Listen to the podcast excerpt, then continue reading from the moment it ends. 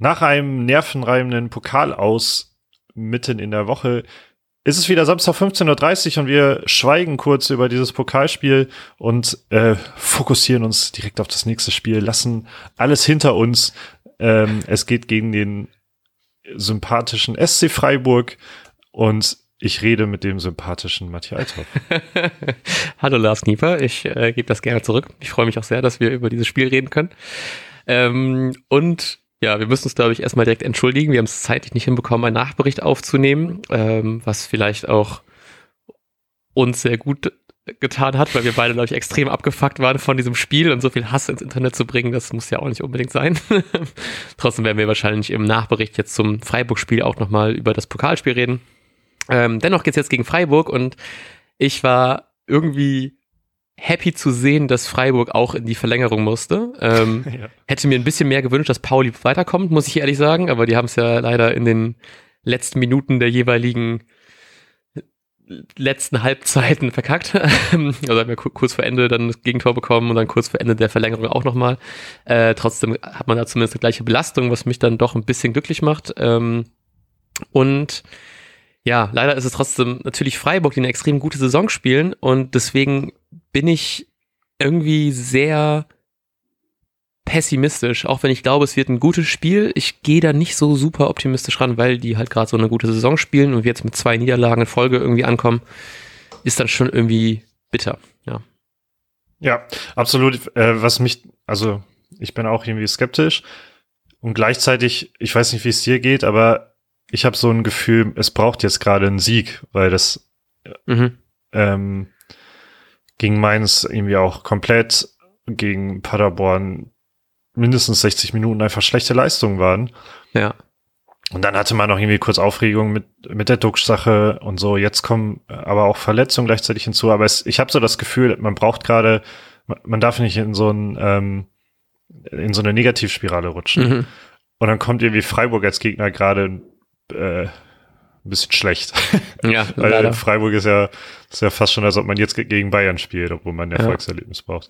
Aber kann sich natürlich auch drehen, wenn denn gegen Freiburg Punkte zu holen. Selbst ein Unentschieden wäre aktuell, glaube ich, ziemlich gut und man dürfte zufrieden sein, sage ich jetzt vor dem Anpfiff. Mal schauen, wie es dann danach ist. Ähm, ja, aber deshalb kommt das irgendwie gerade ungelegen und ich fühle mich auch nicht so ganz wohl dabei, ähm, in ein paar Stunden mir das anzuschauen. Ja, ich habe das einzig, also abgesehen davon, dass natürlich ohne Werner, Werner, ohne Werner was sehr, sehr Positives ist, aber das einzig Positive, was ich gerade so dann da noch gerade weiß, Freiburg ist rausnehmen könnte, ist, dass die halt eben in der, am letzten Wochenende mit 5-0 eine ordentliche Bayern-Klatsche sich eingefangen haben und davor am Wochenende gegen Hertha, die ja auch ähm, nicht so eine gute Saison spielen, nur 2-2 gespielt haben. Also dass da so ein dieses so ein leicht, man ein leichtes Formtief da rein denken könnte. Andererseits haben die halt eben die zwei Europa League Spiele gegen No gegen den FC Nantes, wie es der Franzose sagt, ähm, mit 2-0 und 4-0 jeweils gewonnen.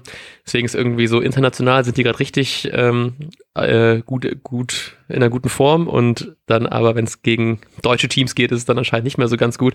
Deswegen hoffe ich, dass man da was rausnehmen kann und echt dieses Gefühl von langsam müsste mal wieder was gut funktionieren. Und natürlich auch diese Hoffnung, dass es bei Dux so ähnlich wird, wie es bei Füllkrug letzte Saison wird, dass der nach diesem nach der Suspendierung und nach diesem Eklat, dass man da dann, dass er jetzt vielleicht ein bisschen mehr, mehr auftrumpft, so, weil es ja bei Füllkrug auch so ähnlich war, dass er auch nicht so richtig in Tritt gekommen ist wie Duxch jetzt äh, in dieser Saison. Muss natürlich nicht eins zu eins das gleiche passieren, aber so die Hoffnung ist halt auch noch so ein bisschen da und ich glaube, die werden sich alle jetzt ein bisschen mehr ins Zeug legen, vor allem er, so nachdem man nachdem er jetzt nicht spielen konnte und man genau in dem Spiel auch noch aus dem Pokal ausgeschieden ist, ist es vielleicht so eine so eine doppelte Motivation, jetzt richtig aufzu, aufzutrumpfen. Äh, ja, ich bin gespannt. Das Witzige ist ja auch mit dieser Suspendierung auch von Füllkrug, dass es zeitlich super ähnlich ist. Mhm, genau. Vor einem Jahr. Ähm, ja, entsprechend bin ich da auch gespannt. Das wäre natürlich der, der Hammer. Ähm, aber ich kann mir auch vorstellen, dass das sowohl in der Mannschaft als auch bei Dux also ich finde diesen Vorfall nicht so krass wie das, was man bei Füllkrug dann gesehen hat in der Doku. Ja, äh, voll. Der natürlich auf seine Teamkollegen losgeht und bei Tukic ist es halt einfach feiern geht. Das ist, glaube ich, etwas, was halt immer passiert, man aber nie so mitkriegt.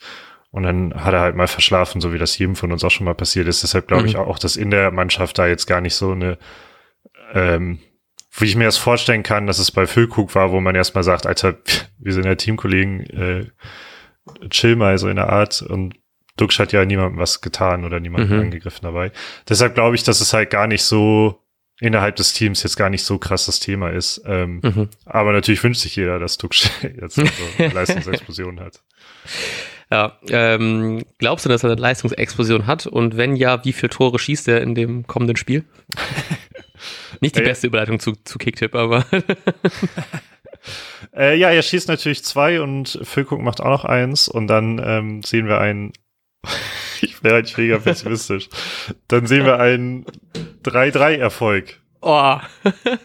ähm, ich habe auch gesagt, dass er zwei Tore schießt unter der Woche auf Twitter, aber ähm, ich habe bei Kicktip hier trotzdem ein 1-1 stehen. Gut, ich ein. Oh, ich hatte eigentlich sogar 3-2. Dann korrigiere ich jetzt einmal auf 3-3.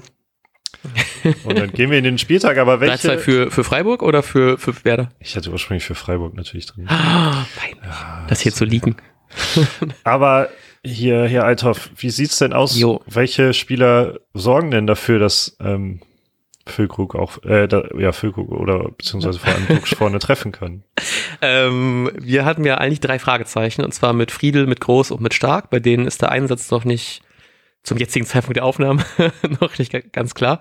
Ähm, ich gehe aber optimistisch ran und sage, dass alle drei fit sind, alle drei spielen werden. Deswegen sehen wir Jung, Friedel, Velkovic, Stark und Weiser hinten. Ähm, Kroev, Kruse und Schmid und da vorne die beiden hässlichen Vögel slash Torschützen des heutigen Nachmittages, äh, Duxch und Füllkrug.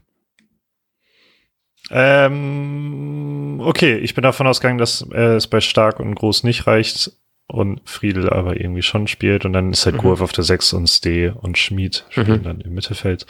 Ähm, Wobei ich übrigens auch sagen muss, dass äh, Chiarodia fand ich jetzt gar nicht mal so kacke im Pokal. Mhm. Deshalb, wenn jetzt Stark und Fried tatsächlich nicht fit sein sollten und Chiarodia spielt von Anfang an, ähm, da äh, würde ich schon auch gerne, mhm. gerne mal hinschauen.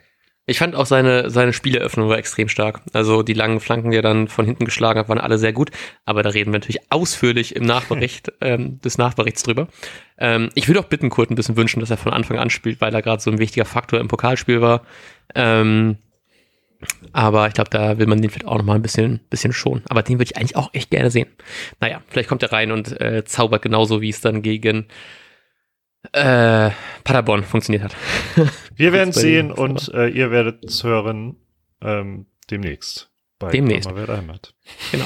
Ähm, bis dahin wünschen wir euch einen wunderbaren Spieltag und wir sagen bis dahin. Ciao, ciao. Ciao. Und jetzt läuft der Ball.